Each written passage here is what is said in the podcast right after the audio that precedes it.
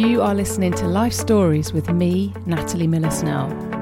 Throughout this series, you'll hear honest conversations with inspiring people. And I am so super excited and so very grateful for my guests who have been incredibly candid about their journeys. So sit back and prepare to be inspired.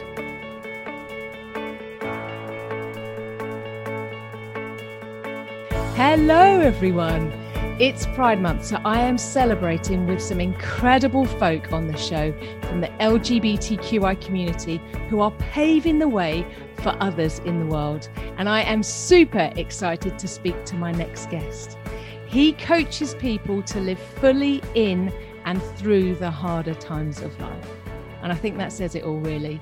Both beautiful inside and out. Please put your hands together for my wonderful friend, Patrick Hill. Woo! I'm clapping myself. Is that weird? Damn straight. If you don't celebrate yourself, who else will? Oh, it sounds like RuPaul. I like that. Bit of a, a, bit of a drag race reference to get the show going. You would. Absolutely. We are in Pride Month after all. How are you, gorgeous? We You're looking very well. I, look, I'm really good. I'm feeling really good. Um, quite busy, you know, forgetting diary appointments with people like yourself. Patrick and I were forgetting, have... actually, just. Patrick and I were supposed to have an Instagram live this morning, and I got stood up. she totally got stood up, and uh, I wish I had a really salacious reason. The salacious reason is so boring that I didn't put it in my diary. you need an assistant or support. You need some kind of support. But yeah. Right. Well, listen, I'm so excited that we're doing this because we met, we met online through COVID. And yes, this has been a yes, unique, yeah, uh, it's been for me a really unique relationship. And I think I can speak for both of us. It's, when you bond with somebody and you get on well, and we share very similar interests, very, you know, similar ideals. I've, we've been so excited to get this show underway and get it aired. So I'm delighted to have you on. And for everybody who's not familiar with you, Patrick Hill, who are you? A bit about your story. And since we're in Pride Month, what was it like growing up as a gay man and coming out and you know all of that the, the challenges that we experience so so I, I, was born in new zealand. I was born in um, 1974 so i'm 46.5 or 0.6 depending on oh, anyway. Yeah and um, yeah so I was, I was, born there and growing up in a small city uh, new zealand back in, in the 70s and 80s mm, and in a right-wing catholic family. Well let's just say catholicism it didn't really suit my lifestyle. yeah. It wasn't, it was not easy. It was not easy at all. Um, you know, and there's lots of, there's lots of, lots and lots of backstory, which I won't go into. If anyone's interested, they can jump on my website, thinkingbeyondnow.co.uk, to go to my podcast section and have a listen to any of the ones that I've done there. But I think the thing the resounding thing around growing up gay in that time for me uh, was isolated and incredibly lonely. Mm. When I was nine, I was being bullied that year by the three bullies in my class. And um, it was horrific. It was daily. And I remember sitting in the middle of this huge grassy field um, at the school, and the school bell rang, and I I couldn't move. I was obviously now look back, I was traumatized and uh, anxious and scared. And I was sitting in the middle of this field crying. I was nine. And I remember very clearly, Natalie, thinking, it's time I killed myself. Oh. And it, the bullying got worse. And then the teacher joined in and he called me Nancy for the rest of the year. Oh, crikey. So that was 1983. And I'd love to say that my life and story got so much better from then on. And no, well, it didn't, did it? Um, and the thing, the thing that I can now look back on with incredible pride, not just because it's Pride Month, but an eternal pride all the time, is my strength and resilience is that it's literally off the scale when I look at all the things that I've been through in my life, and that was kind of probably the, the first major starting traumatic thing, um, there's been so many things that have really, really been so painful. I've wanted to die. but I'm still here. Mm.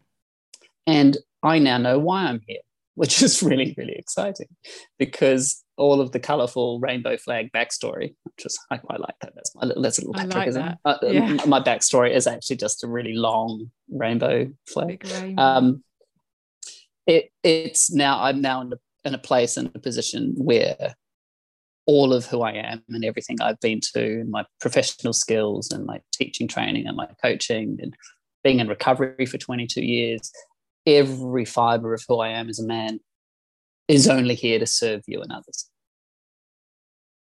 And it's a remarkably purposeful and incredibly peaceful place to live and move from.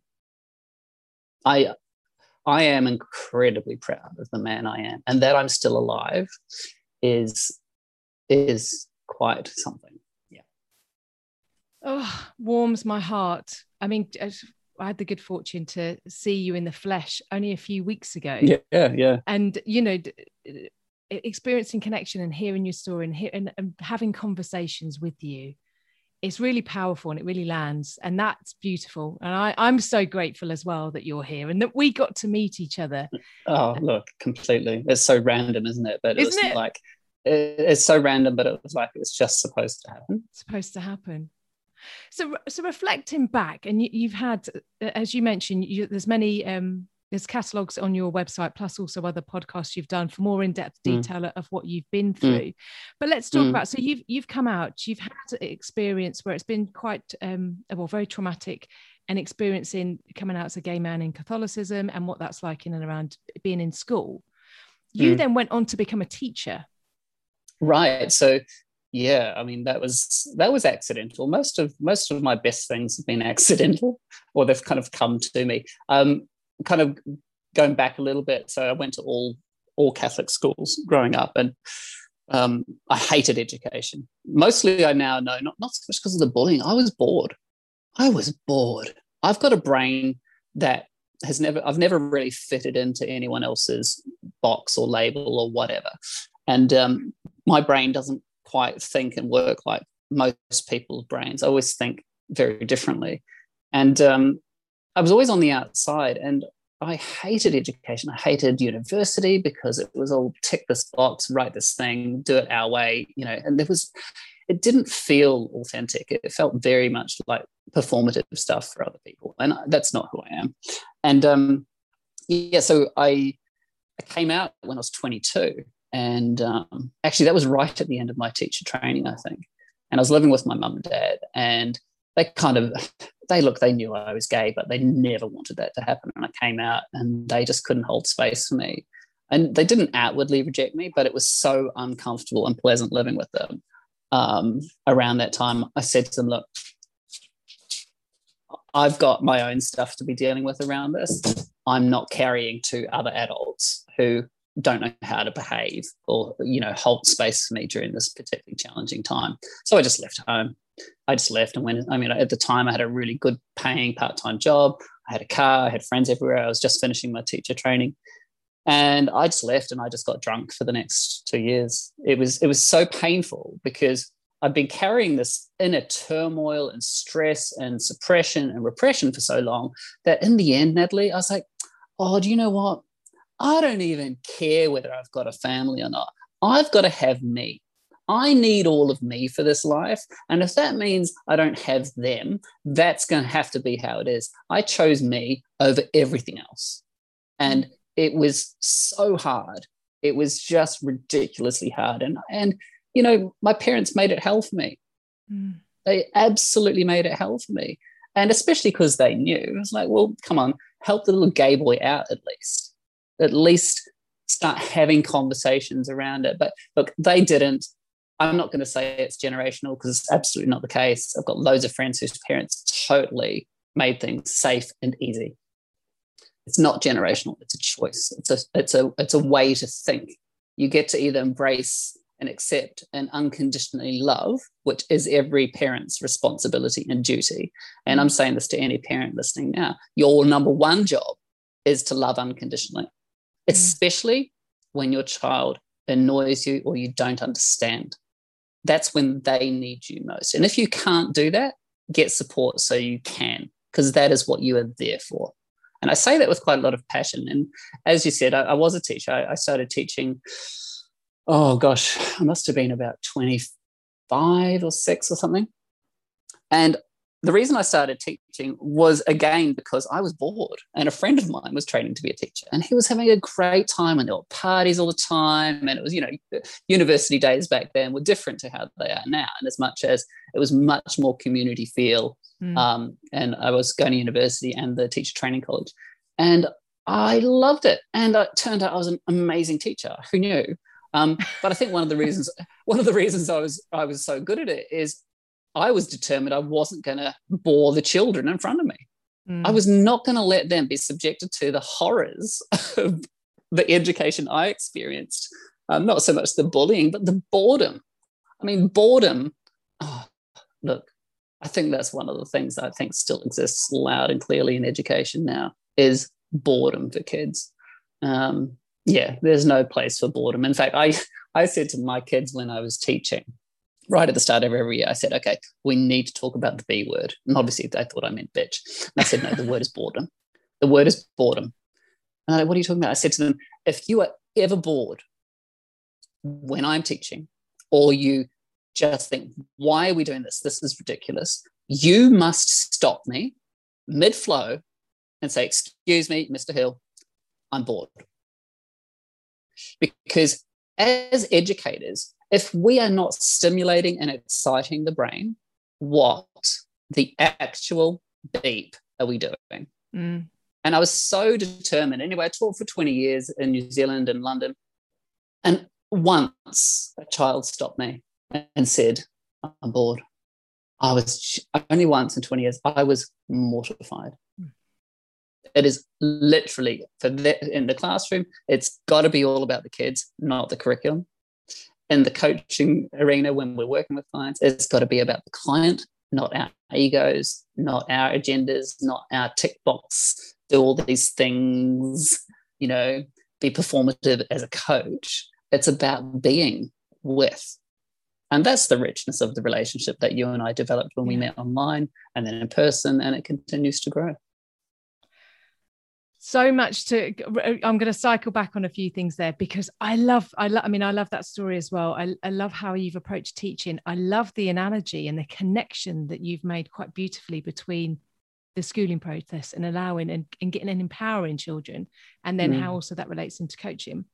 Just quickly rewinding back and for folk who are listening in terms of the challenges people face coming out I just hope, and I, I kind of wanted to just pay attention to the fact that it's really hard coming out. I mean, I'm very gra- grateful and very lucky because my parents they did embrace, much like you said, there are there's choice, mm. isn't there? There's embrace and then mm. there's not.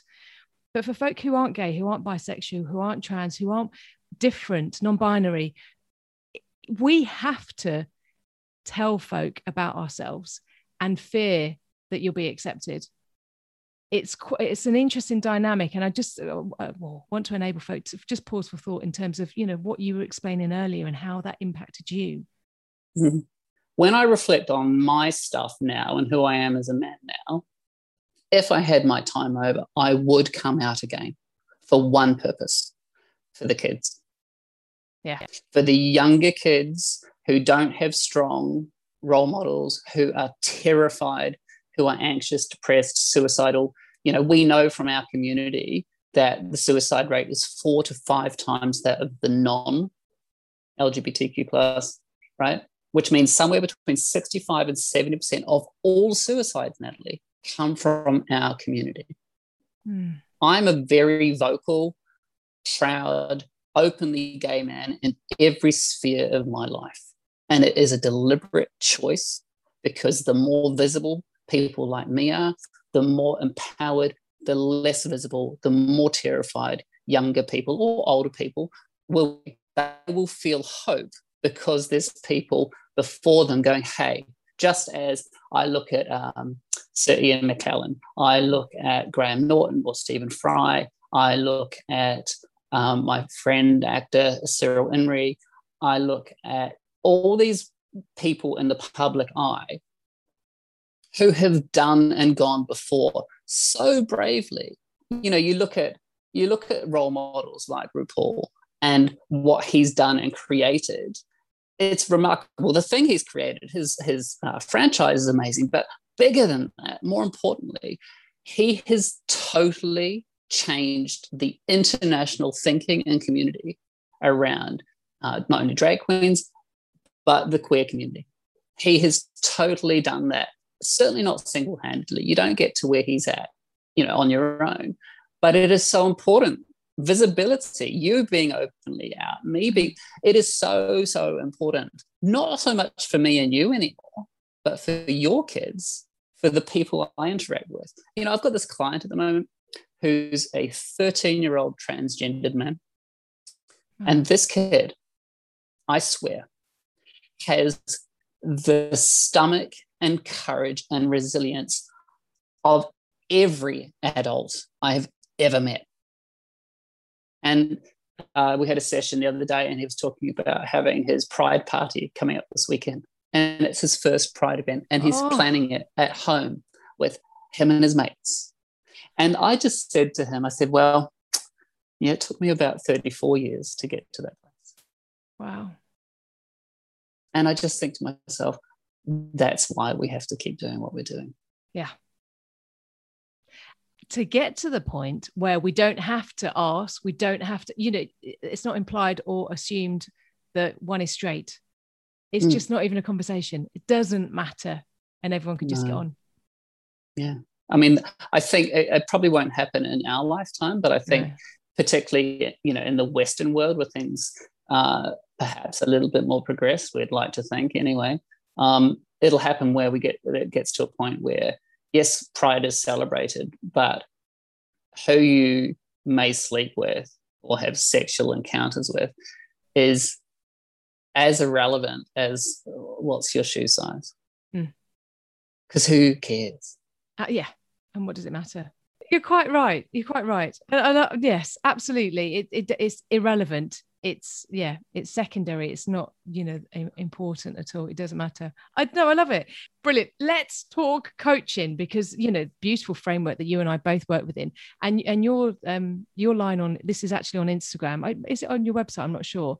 That you coach people to live fully in and through the harder times of life. I mm. love that. What is it about coaching for you that brings richness to your life and why is it that you've gone down that path from teaching so I was a senior leader in schools. I was a deputy head teacher um, at a huge school in the city, really deprived area, massively stressful job. Um, made me very, very sick. And then I left that job and I thought, no, no, that's not right. And then I started teaching part time um, at a different school, actually not far from where I live. It was a great little school. And um, I was in the senior leadership team there, and then I was like, mm, no, it's not doing it for me. What's it? And anyway, I went and spoke to my boss, and I said, look, I need to talk to you about this. I said, I don't want to be a senior leader anymore. He goes, why? And I said, look, no disrespect. I'm just bored, which is, of course, disrespectful because largely it was due to really long, boring meetings with soddle action coming from them. And I'm not about meetings without action. So he said, okay, so what do you want to do? I said, one thing. I said, I only want to work with staff to improve their performance so that the outcomes for kids are better. He said, well, how we can, can make this happen? I said, what's happening? I said, I'm already, you know, mentoring um, staff. I said, but what I want to do is I want to learn about coaching and be an in-house coach. And I said, and it's not going to cost you money. In fact, you're going to save money because I'm taking a pay cut and I'm going to teach myself and then we'll see how it goes. Anyway, I did that for a year not getting any money for it, just doing it because I, I was mentoring other staff anyway. And then I started using coaching framework um, and getting them to reflect on their practice with me alongside them and getting them to pose questions about their practice for them to improve. Anyway, we had the best results the school had had at the end of the academic year. And the governing body and the head teacher, just because they were so grateful for what I had done, they gave me some money. And they said, but it's to be used towards your coaching training. And I was like, wow, okay, fantastic. And at state school, they gave me three grand. Now, state schools giving one person three grand for that sort of training is a huge deal. It's a lot wow. of money.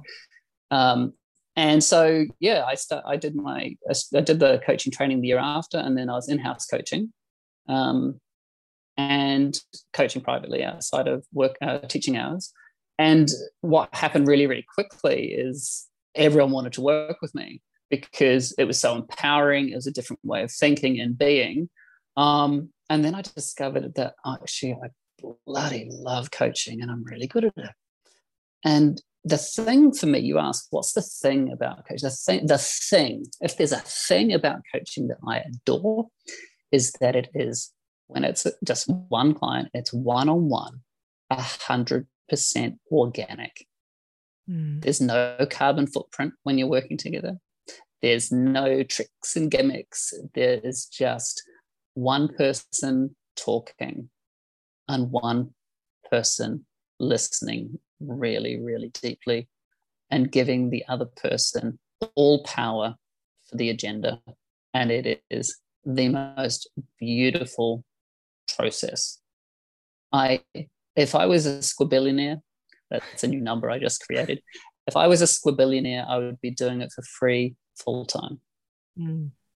Because the number of people whose lives have literally transformed uh, in actually a relatively short space of time. I'm thinking of one client in particular. I've been working with her uh, every two weeks for five months. She kind of bought me for the year. That's what she wanted. I just do what clients want, whatever you want. You want to do a block of six, you want three, you want a year, I don't care. What do you want? What's most useful is what I say.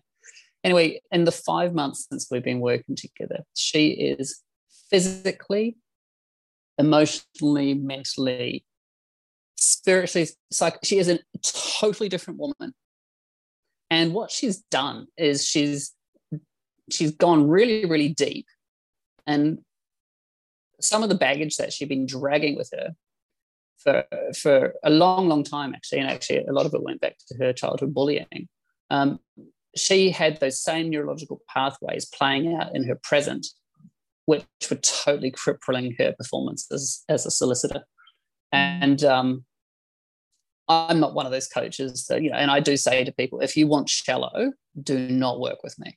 Mm. If you want quick and easy, please find someone else. Because um, I don't coach like that.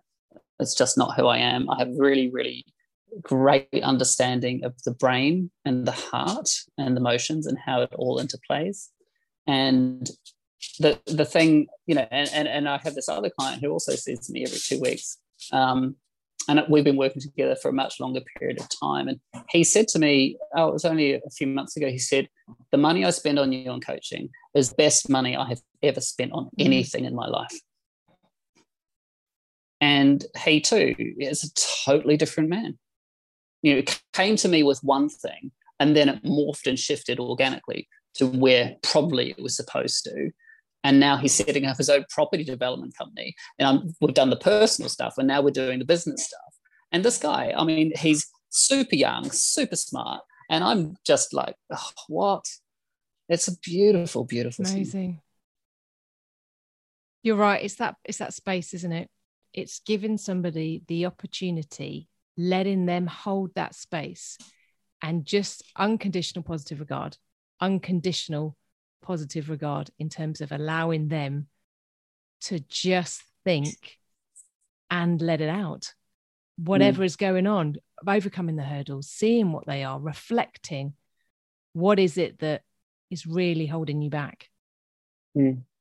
And the you know i know in the professional realms of psychotherapy and coaching it's called unconditional positive regard i think that's academic speak for love yeah. I think lots yeah. of people are really uncomfortable using the word love in professional settings because what what is it?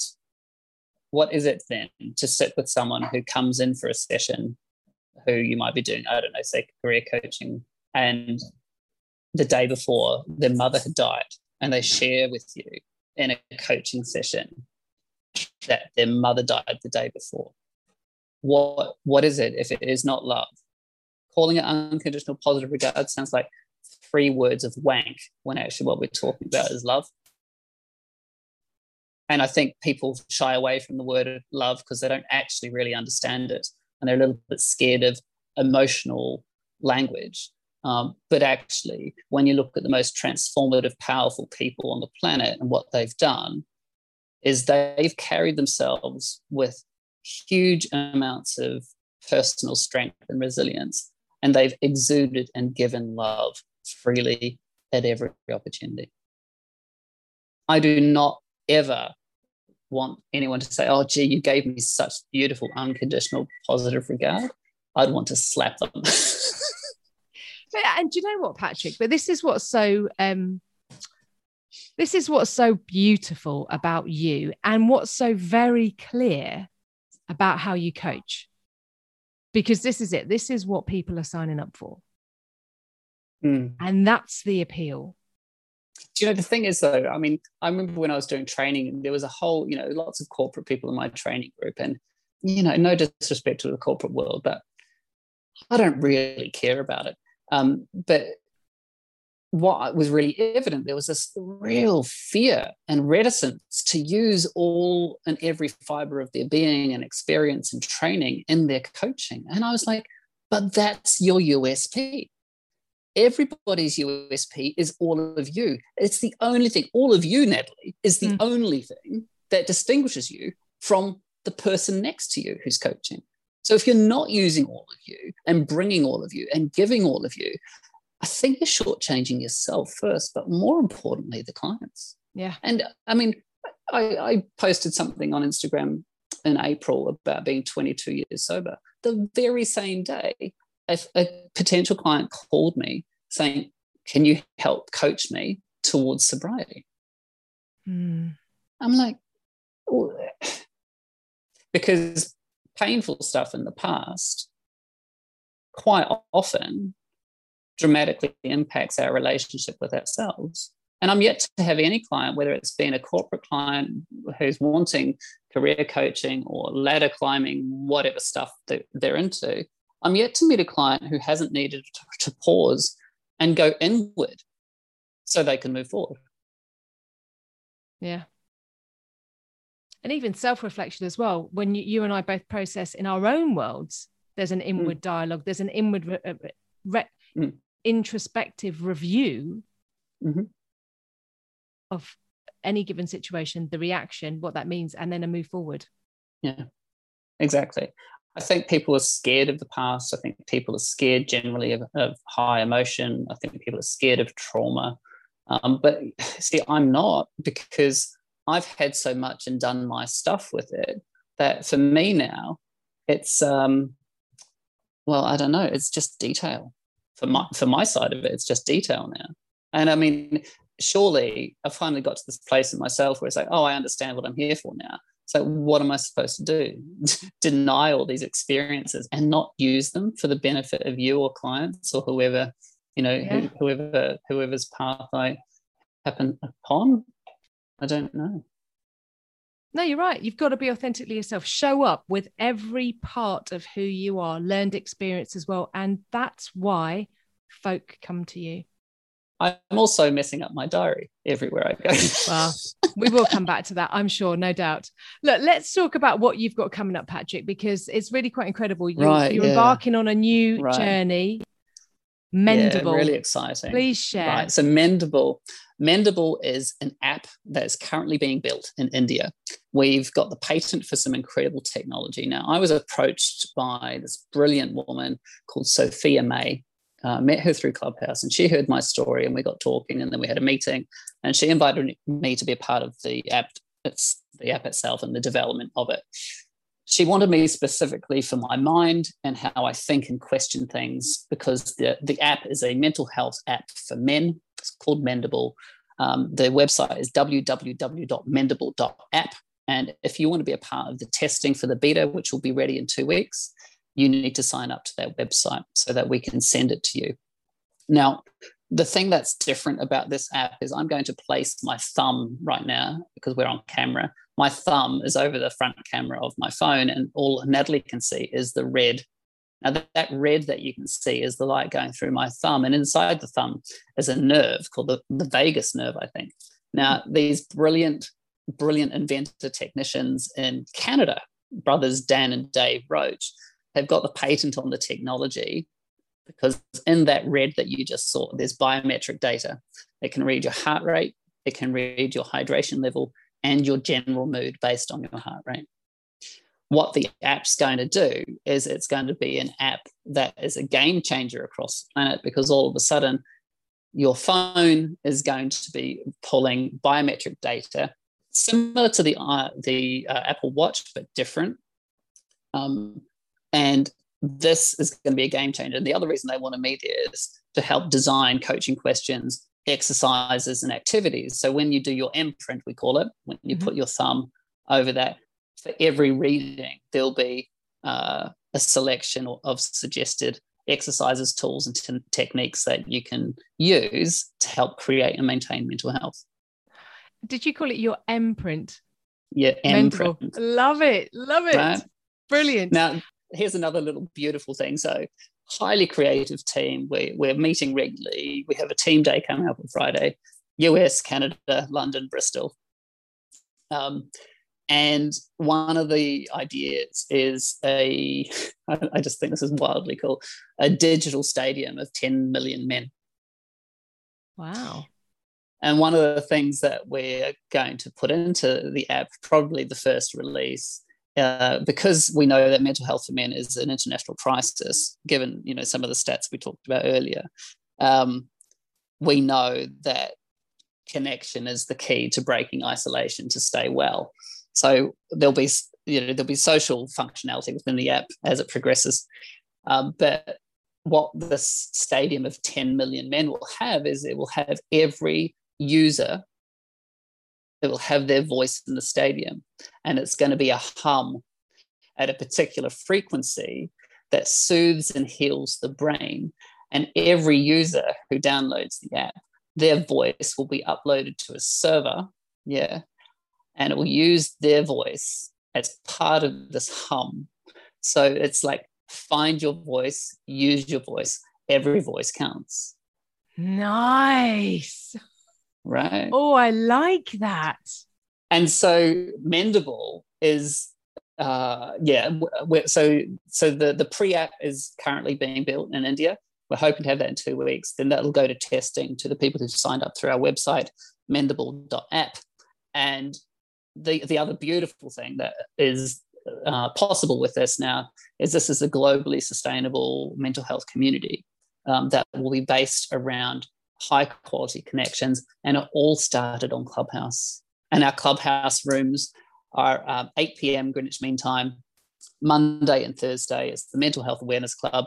It's called Men's Mental Health Testimony Time, and it is peer to peer support, listening to men talking, because men are very, very good at side by side time, doing things side by side football, fishing, walking, running, biking, whatever men are not very good at face to face time with each other, where they sit, look each other in the eye, and having have quality conversations of a depth of an emotional nature. We know that men typically don't do that. We also know that men love to rush to the resolution and solution and fix things and skip the middle bit, which is actually the feeling healing bit. Yeah. Hence the suicide stats being what they are. So we're changing that. And what I love, this is the thing where it all kind of fits together, is when I when I started working full time and just on my business, um, when I left teaching, I said to my partner, I said, I don't know how I'm going to do it, but I want to build an international global community, international global, same thing, an international community that somehow dramatically reduces the suicide stats. He said, You'll do it. I said, Yeah, I know I will, but I don't know how. And then two months later, I'm a part of this team developing this app power of intention, power of thought, power of finding your purpose and knowing it and verbalizing it. Yeah. So I had this vision, no clue of how that was going to come about. I knew my purpose. I did not shift from my purpose one tiny bit. I stayed true to it and just kept working and kept working and kept talking. And, you know, like I did work 12 hour days solidly for four weeks in January while my partner was stuck in Brazil. I got everything up and rolling. I got my subscription group up and rolling. I did group coaching. I did one to one coaching, um, and just being totally into um, meeting people. And, you know, there was a period where I was, I was, speaking to like 20, 30 people a week that I'd never spoken to before, just to see where they're at, what their needs were, putting myself out there. And um, now it's got to the point where I just need to say no because I'm too busy. I'm too busy with my own business as well as the app business. Um, so it's just about now slowing up and refining a bit so that I have space so that I can still keep doing my my you know my coaching work with my clients. Um, I love that. I, I will keep a hold of that definitely as the app develops and progresses. But also, I want to be coaching the team as we progress through this massively exciting time as we learn huge amounts from zero to product fulfillment delivery to to customers consumers. I'm so excited for you. I think it's absolutely incredible and re- really inspiring actually. The whole setup everything that you're doing the whole business around you know well-being for for men and getting men talking as well. And the Amendable app i think the name what it stands for how it's going to operate is genius absolutely yeah. genius. It's pretty special. It really is. And I, I, think I've said to you before, my mum said to me about five years ago, um, you know, she died last year. with her in New Zealand, helping her live well as she died. But she said to me about five years ago, she said to me, Patrick, your brain is too big for schools. And I kind of knew what she was referring to at the time, but it was only after she died. I was like, oh no, I'm done with schools. No, that's finished now. I still coach kids because I love working with kids. Mm. What, what's more important, really? Um, but in terms of in terms of that kind of part of my you know, career, if you like, that's very clearly over. Um, and oh, to be honest, I'm grateful because teachers and education, that's a pretty tough gig. Tough gig, totally. Oh, don't don't envy them anymore. Don't envy them. Don't, no, don't, ooh, ooh, no thanks. Tough, tough, tough. Oh, Patrick, I've loved absolutely every minute of this. If folk who have been inspired want to get in contact for um, any any reason, be it coaching, Mendable app, or your um, clubhouse rooms, how do they get in contact mm. with you? So easily found. You can easily find me on Instagram, Patrick Hill Coaching. That's where you can find me. The Mendable app is www.mendable.app the clubhouse is 8 p.m. Greenwich Mean Time, Mondays and Thursdays. And my website is www.thinkingbeyondnow.co.uk. I love it. Thank you so much for joining me, Patrick. This has been beautiful. Thanks, Natalie. I love you. See you soon. And thanks everyone for listening. Take care, look after yourself, keep well. You have been listening to Life Stories with me, Natalie Miller Snell. For all information related to my guests, please check the show notes. And if you wish to continue the conversation with us, please hashtag Life Stories on all social channels. If you enjoyed this show, please pop over to seizetheday.simplecast.com where you'll find my other shows. If you're interested to know any more about coaching, please visit me at nmscoaching.co.uk where you'll also find details of the latest workshops I am running. Thank you so much for listening.